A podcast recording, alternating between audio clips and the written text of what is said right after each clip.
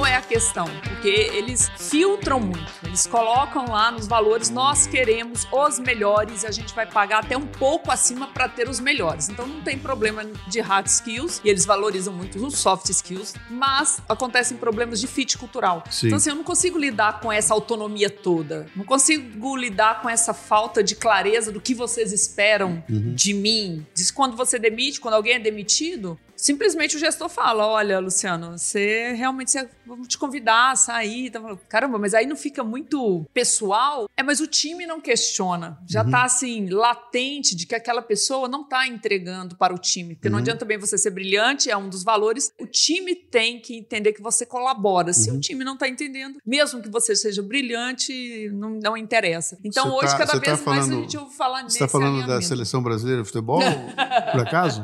É disso que você está falando? você vê como está em todo lugar, cara? Todo lugar. Isso, é, isso, é, Isso isso é da natureza humana, para voltar ao termo que vocês usaram Exato, atrás. que a gente Isso é ama. natureza humana, cara. A gente é assim, né? E quem conseguir trazer essa conceituação da natureza humana para dentro do ambiente de negócios, acho que tem uma vantagem competitiva muito legal, sabe? De criar uma empresa capaz de suportar, de ser viva, uma empresa viva, que não deixa o controle amarrar. E quando o controle amarra, tem alguém gritando, cara, gente, eu tô amarrado, me libera, né? Exatamente, porque os sistemas complexos precisam desses agentes que estressam, né? É, Que- e, e um que ponto, e um ponto importante, que é aquele que, batendo naquilo que o Chu você colocou ali da, da questão de fazer acontecer. Cara, no fim do dia tem que dar resultado. Exato. No fim do dia tem, que- tem que ter Business, lucro, cara. Tem que mano. dar lucro, tem que dar dinheiro. Porque se não der, acabou tudo. Desmontou o sonho, cara. E é isso que tá acontecendo agora. E nós vamos ver mais acontecer, porque essa conversa toda das startups aí, isso vai demolir, porque vai ter que dar o resultado, cara. Vai ter que Não, sempre conto resultado. aqui também uma história que parece até boba. Um cara uma vez fez uma, uma, numa outra empresa que eu tava, ele fez um negócio interessante. Ele chegou e perguntou pra todo mundo assim: se a gente não vender, o que que acontece? Sabe? Aí deu aquele silêncio e todo mundo ficou tentando dar umas respostas bonitas, sabe? Aquele negócio, tentando respostas inteligentes. Aí. Não deve ser tão simples essa resposta. É, aí, não, eu queria impressionar, né?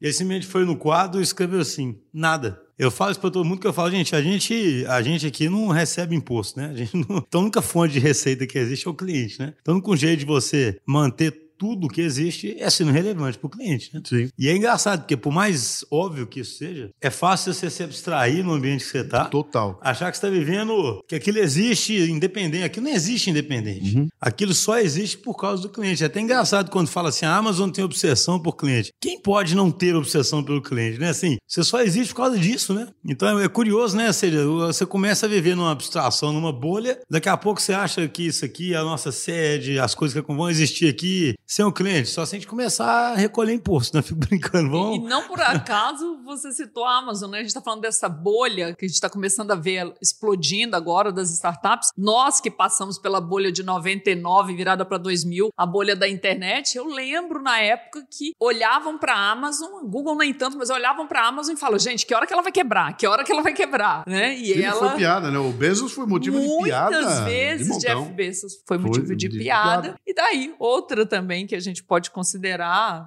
pela história até então, antifrágil. Aquela reportagem que você mandou lá do Brasil Journal, né? Que tem um, é um blog excelente, né? Um cara falando do WeWork, né? Ah, sim, exatamente. Pô, é impressionante, assim, semana, né? independente de qualquer coisa. Você imagina, o CEO, É, exato. ele tinha um jatinho de 60 milhões de dólares.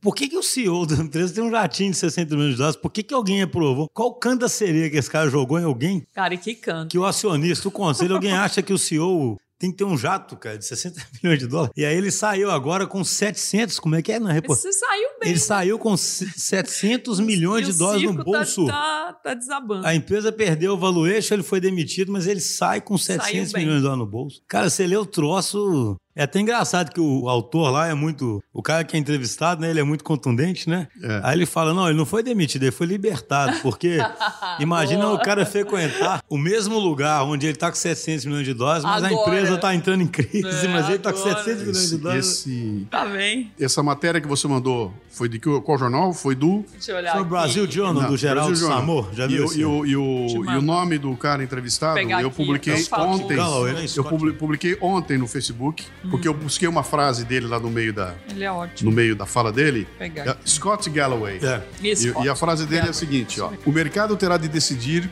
quão tênues são os limites entre visão, bullshit Ou e fraude. fraude. É o título da Essa matéria. frase é Isso genial. aí, isso aí. Essa visão, frase é genial. bullshit ou fraude. Quer dizer, o mercado vai ouvir esse canto todo lindo, maravilhoso, vai chegar lá, vai ficar encantado com aquilo que vai ver e tem que olhar e falar, vem cá, tem resultado nessa história aí?